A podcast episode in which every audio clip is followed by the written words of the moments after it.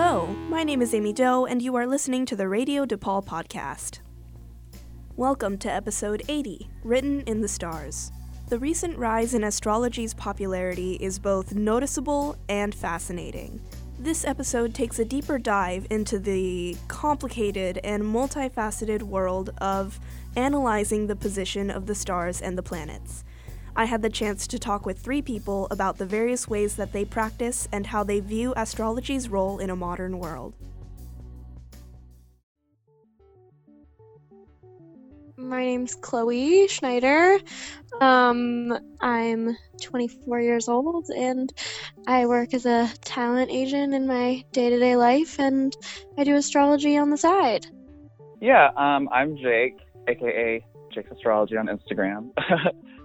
So, my name is Cassandra, and my website is cassandratyndall.com, and I'm a full time practicing astrologer um, in Australia. So, if my accent sounds a bit weird, that's why. There is no one way to become an astrologer, and sometimes the line between amateur and professional is blurred. Establishing a professional practice seems to be a combination of exposure and experience. My grandma is uh, a famous astrologer, and my mom also practiced, so I've always um, interacted with astrology and had charts in my life. With my Instagram account, I started that about a year, a little bit more than a year ago. I guess it got pretty successful.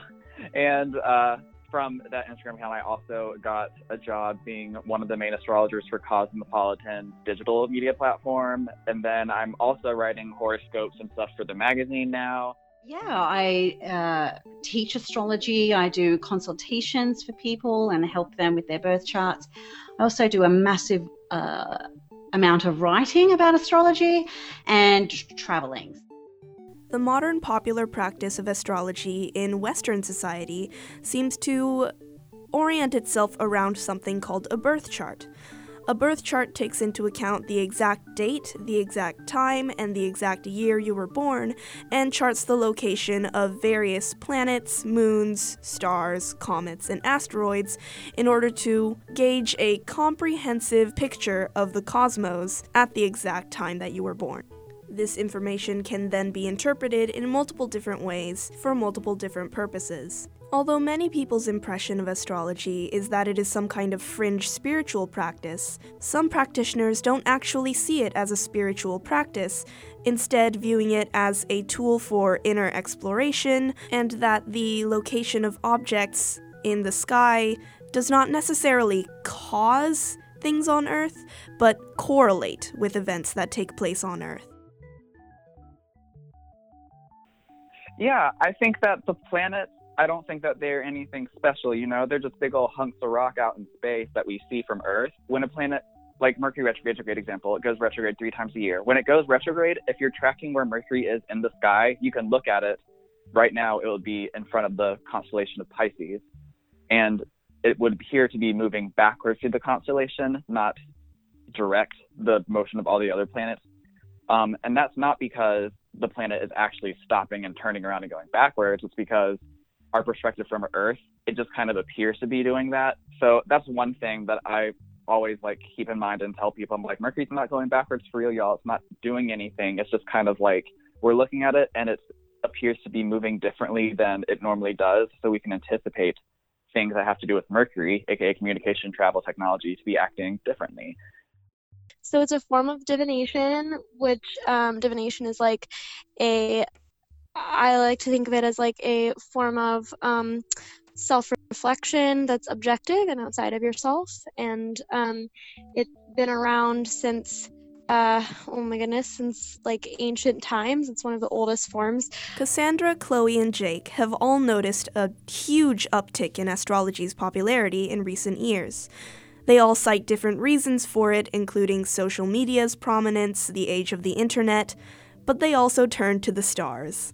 Probably since about 2017, it's just really exploded online. Um, it was sort of kind of growing over the years, but um, it's definitely just exponentially grown, particularly on the social media platforms in perhaps the last two years. So, yeah, it's definitely uh, a little bit we're not this kind of like fringe of fringe subculture anymore. We're starting to uh, become a lot more in you know dare i say quotation marks the mainstreams i just think that astrology is becoming so mainstream now because people in our generation people who are like not like at the very very tail end of millennials so people who are like 22 21 and younger we are the generation to first kind of be raised with full access to the internet, like at our fingertips. And we just, from birth, have been able to explore and learn as much as we want about whatever we want to do. People, I think, are kind of figuring out that traditional beliefs and traditional structures and hierarchies and governments and churches and all sorts of stuff like that that have been around for hundreds and hundreds of years and been mainstream for hundreds and hundreds of years they're kind of falling apart and people are saying that they're not as great as everybody else wants them to be. So we're taking it upon ourselves as younger people to seek out something that we can believe in 100%, that we believe we can fit into 100%, and something that we feel like works for us better. I think a lot of people are looking at it for like an alternative kind of spirituality. Uh, I personally don't view astrology as a spirituality or spiritual thing. You know, we are in an astrological period or a transit right now that is repetitive of when this sort of stuff came to prominence last time. So basically, in the 19th century, so around the sort of mid 1800s, uh, we had a transit uh, between Jupiter and Sagittarius. A lot of astrologers are like, okay, Jupiter's in Sagittarius, which whenever that happens, that's the year where spiritual interests are really, really big. And Jupiter's square Neptune in Pisces right now, which the last time that happened was 150 years ago or 200 years ago.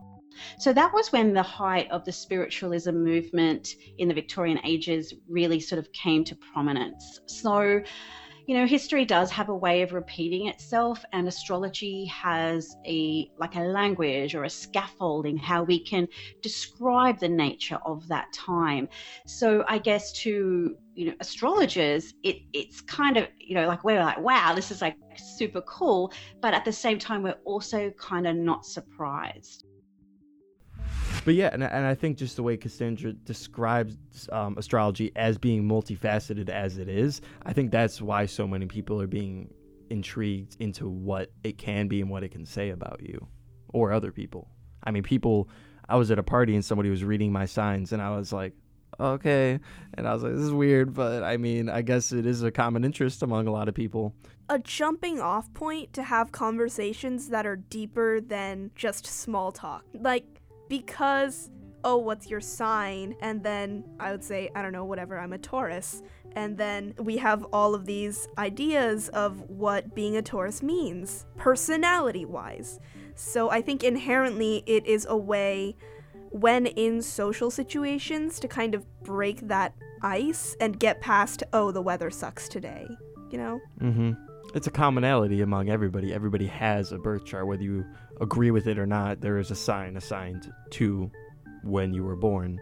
And apparently that says something about you. And the essence of human nature, we're always drawn to the things that we don't know. We revel in the mystery and the power of, of what could be.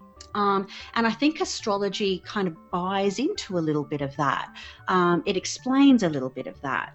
Um, and it gives us this sort of essence of an individual relationship to the universe. Um, so it does sort of take out a, an intermediary, like for example, like a priest or pastor or rabbi or sheikh, whatever. It's our direct line to the cosmos organized religion, think about it what you will, it, it is in, in some aspects a form of self reflection and thinking about yourself, your decisions, your actions, how you should enact yourself in society. And once you get like into a college campus and you sort of expand your modes of thought beyond the typical high school experience or whatever household you grew up in, if, if organized religion was forced upon you or introduced to you, you think about religion in that psychological, that spiritual aspect. And to me, at least, astrology seems like, like you said, the stars are not aligned politically. And you, I think we now know, especially in America with with uh, the Catholic Church, there is a lot of politics involved in organized religion. So who knows? Maybe astrology could be an alternative to that for people, just an objective basis of this is who you are based on the greater span of things in the universe. We really want to learn and grow and expand our minds and kind of redefine our own beliefs about spirituality and kind of say, screw what everybody else thinks. We want to figure out the truth for ourselves. So, with people like us, younger people who are getting on social media and looking up astrology and getting interested in it because it's something that's different and new, um, and we're making it popular, I think that's a big reason why it's coming back because as our generation gets older and older and has more of a presence in the world, our interests and our things that we want to push and our agenda is going to be more noticed and it's being spread around more. It's important to acknowledge now that this episode does not dive into the alternative ways of practicing astrology. Birth charts can be made for questions, not just people. The ways that different societies and different cultures interpret the same information can be vastly different. Astrology goes way more in depth than just horoscopes and birth charts. You can, um, for example, Annabel Gat is one of my really good friends. She's an astrologer she is um, a specialist in what's called horary astrology, which is H O R A R Y. And that is basically you ask a question, and whenever you ask the question, you make a birth chart for that moment in time. So it's like a birth chart for your question almost. And then using her techniques, you take whatever the placements of the planets and the angles of the chart are, and you can get an answer to your question. And it works for very specific questions too. Ancient astrologers used astrology to decide when to plant their seeds or go fishing or harvest their crops. People who practice ancient astrology today, they um, look at the points of different fixed stars in the heavens and can determine very, very specific events and outcomes for situations. Although it can be easy to pretend that astrology has always been in the popular sphere, it's important to remember that it was not always this way. For the majority of modern times, people who practice and believe in astrology have been shunned as outsiders, my whole life it's basically been something that I didn't talk about with people because it wasn't popular um, and people really thought it was kind of evil and and or stupid. Um, and then I think public opinion started shifting about it and it became this thing that everyone started talking about which was slightly frustrating for me and also uh, I realized kind of exciting because it was something that I always kind of accepted as a part of my life, and now other people were accepting it. Um, and I was like, oh, this is a cool like family tradition that I have that I could take part in and also make some money in. Um, and why not? So I started like reading books and um, kind of educating myself a little bit more about it. In order to build a birth chart, right, you need the day you were born and the time, that, the exact time that you were born. So everybody that has a CoStar account has entered that into an information into an app and definitely signed some kind of terms and conditions that lets them sell that data to whoever and wherever. For some context, CoStar is an app that provides access to astrology and birth chart information through data that is provided by NASA, and it is regarded as the most popular astrology app on the App Store. This app has been one of many media modes to help introduce astrology into the mainstream culture, with a birth chart reading being right in your palms to make this an accessible form of spirituality. And also, it's an algorithm, like a mechanical code algorithm that's supposed to tell you how to introspect and how to go about your life. Different aspects of your personality that is calculated by putting these numbers through a very complex computer. So, what does that mean? You know? Yeah, I, I think when on the, the topic of we were talking about divinity earlier and spirituality, and uh, when tying that in with what I, at least I know astrology to be through these modes like the CoStar app, it's almost like when you think of practicing a religion, it's just the rigid structure of it is so inherent to what people know the religion to be that challenging that just seems bizarre. But then when you were talking about astrology, it's like there are, like you said, algorithms and equations that really put everything down to a number. And when you're talking about astrology, the stars, there it's right or wrong. There is no opinion about, or there should not be an opinion about. Okay, well, this is how it's structured. You can't argue that it's structured any differently.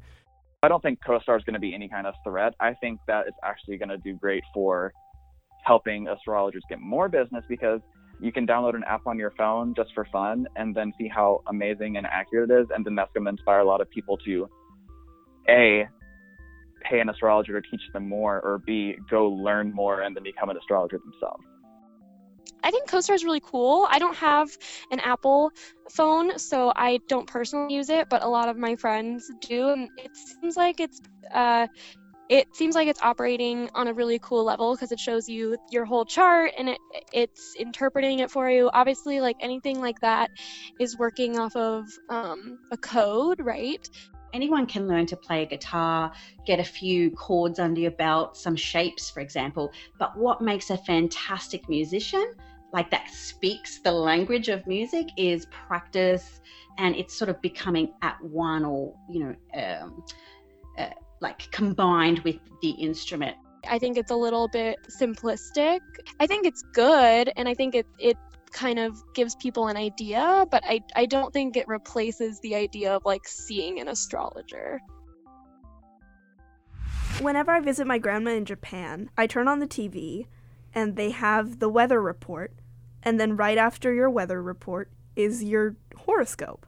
Really? Yeah okay, so there's that lady standing there in like pencil skirt blazer. It's probably some shade of heather gray, and she uses her little stylus to like point at the different parts of Japan and explain to you the weather. And then after the weather is done, she'll kind of put her stylus down, and then the CGI screen behind her will change to reflect the sign. And it'll be like a little short, little normal horoscope of like, do something risky today. It'll probably turn out great. And then it'll have a lucky color.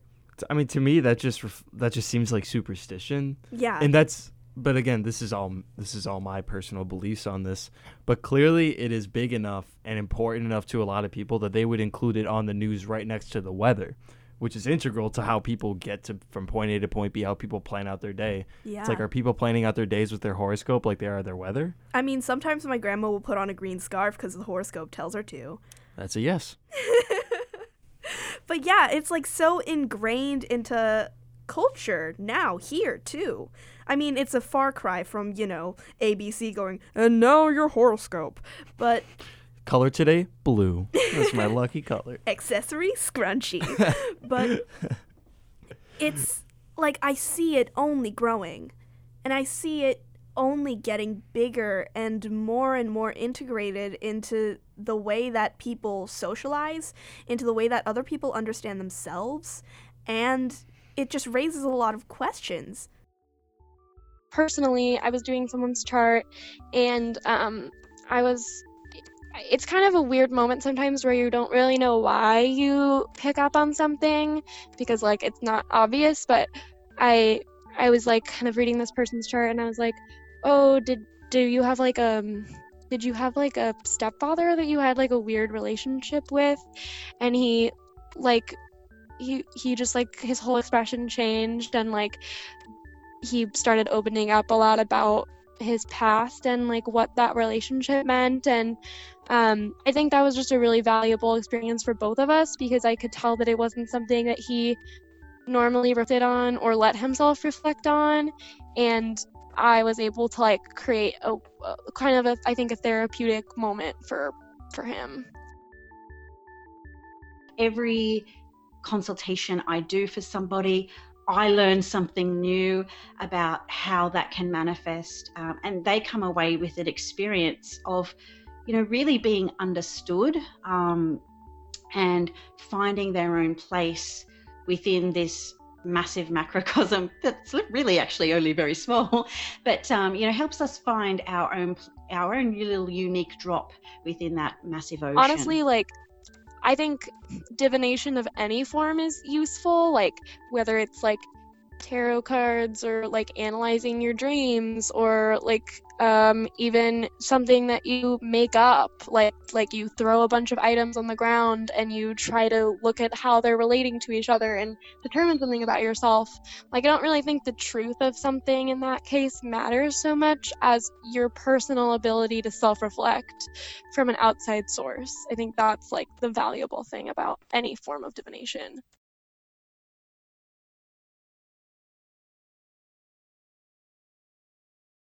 At the end of the day, astrology is whatever you take it to be. For the spiritual, it's a way to find meaning and orient yourself in a vast and sometimes lonely universe.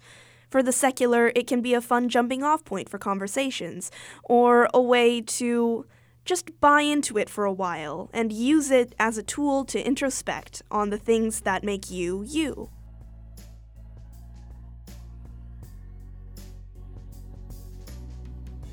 Thank you so much for listening to this episode of the Radio DePaul podcast. Huge thanks to Chloe Schneider at Jake Astrology on Instagram and Cassandra for the fantastic interviews. You can check out all of their links in the description of this episode. My name is Amy Doe. My name is John Cotter. Thank you for listening. See you in two weeks. Bye bye.